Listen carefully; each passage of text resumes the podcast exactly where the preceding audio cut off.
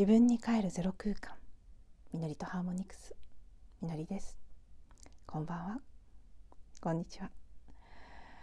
はい、えー、12月29日に録音している音声です。本日は、えー、木星ですね。木星ジュピターが魚座のサインに移動した。水亀座に1年約1年間滞在していたのが魚座に、えー、ね、切り替わったということでそれが午後の1時11分私はたまたまねそこの時間にすごく意識を向けてたわけじゃないんですけどちょうど数分前に時計を見たのでああもうちょっとだなと思いながら切り替わる瞬間にああなんとなくこの時空間に意識を向けたいなと思って、うん、なんとはなしにこうねあどんな感じなのかなっていうのを感じながら過ごしていたんですが。まあ、そのそのね1時11分に切り替わった瞬間にどうこうということではもちろんないんですけど結構ねなんとなくあなんか結構大きなものが来たような感じがしていてなので自分なりにねここ大事なターニングポイントだったんじゃないかなってなんとなく感じているので今日はそれについてもう少しお話ししていきたいと思います。まずその木星が魚座入りした直後に少し瞑想の時間をとっていたんですけどその時にまず私の中にはいよいよこの時が来たっていう感じの嬉しさが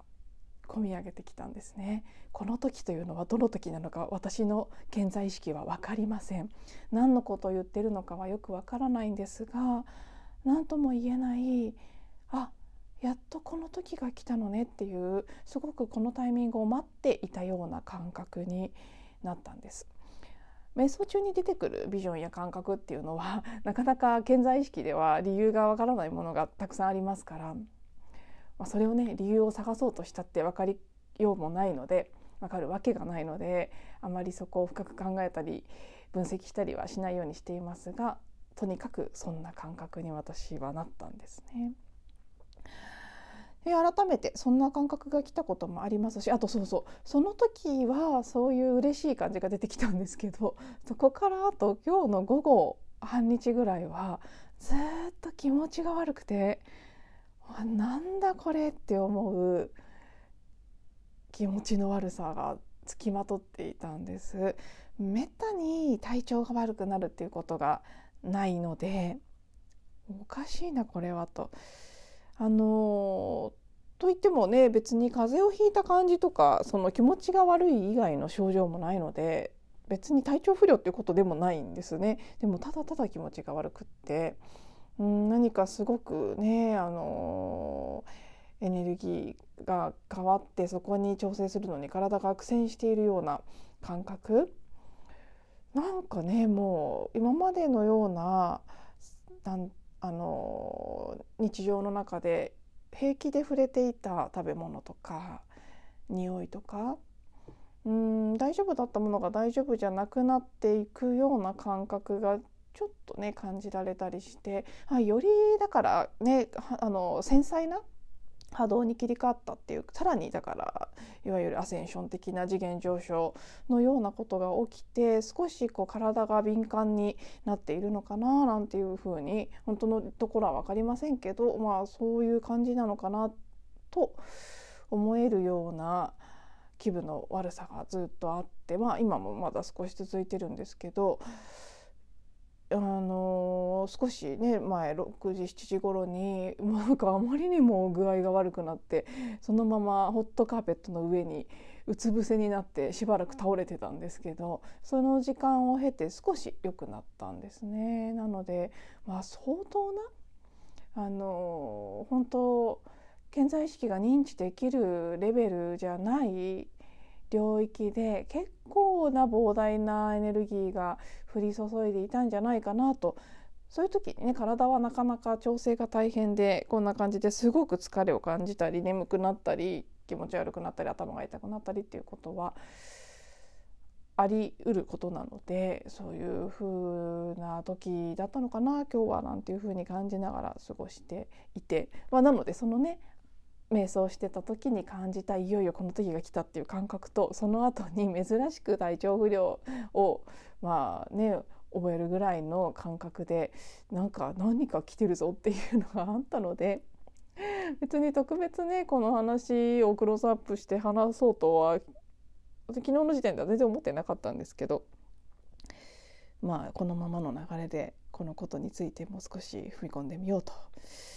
いうことでお話ししています。私はね先生術決して専門ではないですけどまあ一応一通り何回か先生術の講座を受けたりしてまあまあそれなりにかじっているんですね。一通りの知識は持っているんですが、えー、今回木星が魚座に入ったということで木星は昨日もお話ししましたけど約1年で一つのサインを切り替わっていくので結構分かりやすくその年の雰囲気を映し出してくれる存在でもあります昨年は水亀座に滞在していてお隣のサインである魚座に移ったということですね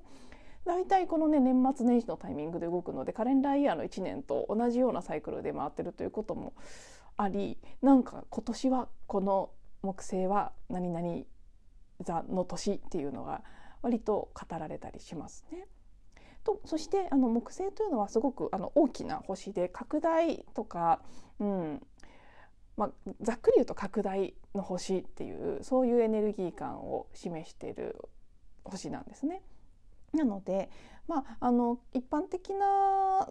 何て言うんでしょうね星占いタイプの星読みでは木星はラッキースター幸運の星というふうに言われる時があってだからその星がだから今回であれば魚座に滞在する 1, 年1年なので魚座さんはラッキーですよみたいな感じのことを言ったりもしますし魚座的なことが、ま、拡大していくっていうことなのでそのサインが象徴するような出来事が、まあね、盛り上がってくるというか拡大してくるということですね。ラッキーかどうかっていうよりはもっと純粋なエネルギー感で言うと拡大するんです良くも悪くも拡大するんですで今の世の中は多い多いとかねあの発展するというのは常にいいことだというふうに捉えられているので縮小するよりも拡大する方がいいっていうふうに私たちの価値観があるのでラッキーだというふうにそれを認識しますけどいいか悪いかって話ではなくって何にせよ拡大するんですね。そして今回、まあ、それが魚座ということで魚座もねもちろんそれぞれのサインが象徴する意味やメッセージはたくさんありますけど代表的なところで言うと魚座は一つは何て言うんでしょうね、まあ、スピリチュアリティというのもありますしイマジネーションの力とかね少しこう夢見るような感じの本当現実と非現実の境界ぐらいの感覚のエネルギー感ですね。あとはワンネスというのも一つの代表的なうんメッセージかなというふうに私は思うんですけどそういう感じで、まあ、集合的無意識とかそのつながっていておぼろげな感じのうん、まあ、ミステリアスっていうよりはドリーミーな感じですね。そういう感じの領域がまあ主な意味としてあるサインです。あとは十二星座の中の最後のサインですから、あのこのね十二星座のサイクルっていうのを一つの季節のような1年間の巡りのように捉えるとしたらその一番最後の地点ででそのその年に植えられた種が芽を出して育ってっていう風に巡ってきて最後また腐った果実から新しい種を取り出すというのも魚座の意味としてあるものなのでなんとなくこの魚座に木星海王星あそうそう今ね木星だけじゃなくて海王星も魚座に滞在しているんです。でここが結構重要なポイントでそれぞれのサインあの星座の何々座ってやつですねサインには支配星というものがあってそれぞれ担当の星がいるんですね。そして魚座の支配星は一つは海王星なんですけどもう一つが木星でもう一つがなぜあるかっていうとあの天王星海王星冥王星の3つの星はあのね、肉眼では見えない外外の遠いところにある惑星で天体望遠鏡が開発されてから見つかった。で太陽系にこの3つがさらにあるということが分かったのは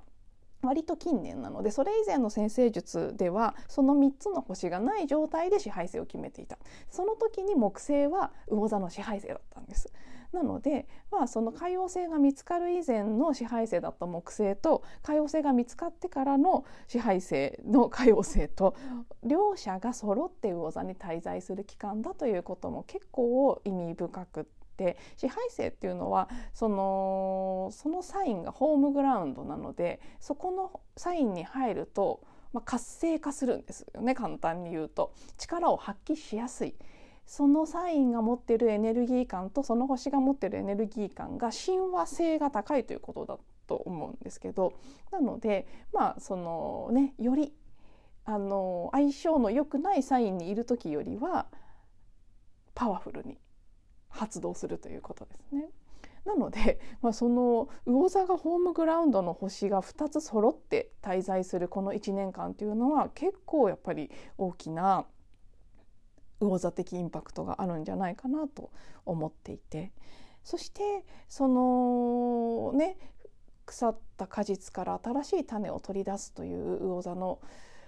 持ってるエネルギー感の一つが拡大され強調されてくるということで再三お伝えしてますけどとにかく今はいろんな節目での新しい時代の始まり地の時代から風の時代へという約200年サイクルの変化も起きたばかりそして約2000年サイクルの魚座時代から水亀座時代へという変化も起きたばかりそして約1万3000年サイクルでのあの分離から統合の時代へというシフトも起きたばかりということでどのレイヤーで切ってみても新しい時代というのに突入したばっかりのその切り替わりの移行の一番揺らぎのあるタイミングに今私たちはそれが重なる結構稀なポイントにいてそこにおけるこの古い腐った果実ね1年前の1年じゃないですけどね、まあ、1個1つ前のサイクルの果実から新しい種を取り出すというテーマのサインのところにこの拡大の星と魚座の支配性である海王星が両者揃っているということですね。本当に古い時代的なものが解体されていって海王星はねすごくそういうこう溶かして解体していくようなそういう意味の変容のエネルギーを持っているので本当に古いものが溶けて流れていって新しい種が取り出されてそれがね新しい時代へとより一層進んでいくために植えられていく。そういうまあ、質感が出てくる1年にもなるんじゃないかなと。この2020年21年っていうのはコロナ禍のこともありましたけどどっちかっていうとその移行の前のお片付け的なところが強くって始まっていくというよりは終わらせていく感覚の方が大きかったのかなというふうに感じているんですけど2022年は始まっていく方のエネルギーがより強まってくるんじゃないかなとなんとなく予想していてこのね、まあ、まだ本格っていう感じではないですけどでも2021年までよりは新しい時代的な感覚がどんどんどんどん形になっていくんじゃないか。そのためにもこのね。切り替わりの年に魚座的なエネルギーがすごく強調されるっていうこと。そして、まあ、もう一つやっぱりこのワンネスとか集合的無意識スピリチュアリティというところですね。魚座の持つ意味としての。ここもすごく大事なあのうん。位置づけというかこの1年そこが強調されるっていうのは重要なポイントかなっていうふうに感じていて特にこのね oneness 私最近おかしいぐらい oneness に関するメッセージがどんどんどんどん入ってくるようになってそれがもう今までとは比べにな比べ物にならないぐらいの頻度で来るのであ本当にいよいよそういうね unity の時代統合の時代に本格的に入っていくんだっていうことを感じていたんですけどよく考えてみたら魚座にもワンネスの意味があるのでああこの木星が魚座に入ることによって入ってかけてでもそのエネルギーがだいぶ始まってたと思うのですしばらく前から。それによって来てたものもあるのかもしれないなって今日改めて思いました。具体的なことで言うと最近あのサティシュクマールさんの君ありゆえに我あり依存の宣言というタイトルの本を読み始めていてずっと持ってたんですけどねなかなか開くタイミングが来なくて私本はピンときた時しか読まないというふうに決めているので でもう本当にある日突然ピンときてもう出かけかけて部屋から出て廊下に向かってたのに急に思って引き返して取ってその日から読み始めたっていう感じでまあ、もう本当に読んでみてベストなタイミングだったなというふうに感じてますけどこの「君ありゆえに我あり」というのはまさにワンネスのことを言っているんですね。あなたがいてそして私がいるあなたと私というのは本来切り離された存在ではなくてあなたは私私はあなた私たちは全て集合意識という全体の意識の中でつながっている一つであるということですね。なかなか肉体を持った私たちはこの物理的な肉体によって個に分かれて見えますからそんなことはとてもにわかには信じられませんけど本当は意識の深い領域では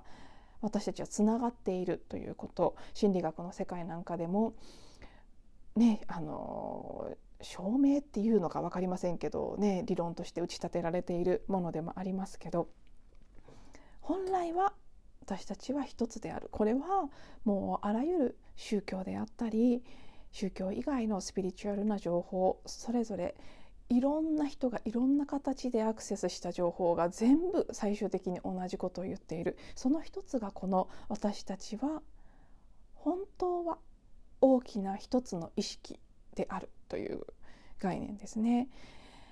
でそれにもかかわらず分離という体験をしてきてそしてその1万3,000年サイクルでの分離から統合へというシフトも起きたばかりということでここからは unity のサイクル統合のサイクルに入っていくのでもう一度一つだったということを思い出していく方の流れなんですね。散々私たちは別々だという方をやってやれねあの他人あの他人は関係ない自分の家族だけ大事だみたいなところとか宗教的信念が違えば敵だとか国が違えば敵だとか私はこっちであなたは向こうみたいなそういうのをいろんな形でやってきていろんな形で体験してきて身分とかもそうですね。男と女もそうですしいろんな形で違いというもの分断というものを体験してきた。特にこのコロナ禍でね、アメリカなんかで分断分断っていうふうに言われたりしていますけど本当最後に強調して見せてくれているのが今の社会という感じですけど強調されて古いものは強調されてきている一方で本当に新しいワンネスのエネルギー感っていうのも見えない領域ではひたひたひたひたとこうね近づいて広がってきている。なのでなぜか私は最近この「あなたは私私はあなた」という考え方のことをいろんな表現いろんな場所いろんな形で耳にしてあれ？なんか急に来たなって思っている、まあ、これもなんとなくね魚座シーズンの影響があるのかななんていうふうに思ったりもしています。あの魚座っていうのはさっき言ったその2,000年間のサイクルの中で魚座時代から水亀座時代へ切り替わったというのもあるので一つその古い時代の象徴のサインというふうに見なされる部分もあるんですけどその時の魚座的エネルギーっていうのは低次元の少し周波数の低い状態恐れの周波数と言ってもいいですけどそういうところで出ている心の闇の周波数と言ってもいいですね。魚座的な質感が主だった世界ですね。でどんなサインであれどんなこれはもう先生術のサインだけじゃないですけどどんなものであれより低次元の領域で発揮される姿とより高次元の姿で発揮される姿とっていうのはもうたくさんレイヤーがあってどんなものも多面的なので魚座のエネルギーっていうのももちろんすごく多面的でその中において今まで私たちが体験してきたような魚座的な、まあ、権威であるとか支配あるいはこう右へ習え的な感じのねみんなが同じになろうとするそれはあのみんな同じでなければいけないっていうのはワンネスの低次元の現れ方ですよね。制服を着てみんなが同じようなライフスタイルを送ってであみんな同じだから安心って。で人と違うこと言っちゃいけない。これも一種の同じなんですけど一つなんですけどその形じゃなくってもっと本当のワンネスですね。表面的に同じにしようとするんじゃない。そしてより恐れではなくて愛の周波数のレベルそこの次元で一つであるという体験をしていくのが新しいここからの時代でその、ね、次の水亀座時代と呼ばれる時代の入り口にあって魚座が強調されるシーズンがある。ここで私たちは散々やったちょっとこう低次元の恐れに根ざした魚座的な生き方をより愛をベースにしたより自由や人として本来の在り方っていうのをベースにした魚座的な世界へシフトしていく。そのことを思い出していく。そこに気づいていくっていうこと、まあ、それがこの1年に用意されている大きな宇宙的なシナリオでもあるのかなっていうふうに感じたりして。まあそんなのもねこれどんどん話しながら思ってるっていう感じですけど。にわかに今日一日でいろんなことを感じた。やっぱりたくさんねエネルギーが降り注いでいるんじゃないかなというふうに思いますが、まあ、そんなこんなで、えー、今日は木星魚座入りをテーマにお話しさせていただきました。全然こんなに長く話すつもりじゃなかったんですけど本当あの勝手に出てくるという感じで 半分ぐらいチャネリングみたいになってましたけどはい最後まで聞いていただいてありがとうございます。また次のエピソードでお会いしましょう。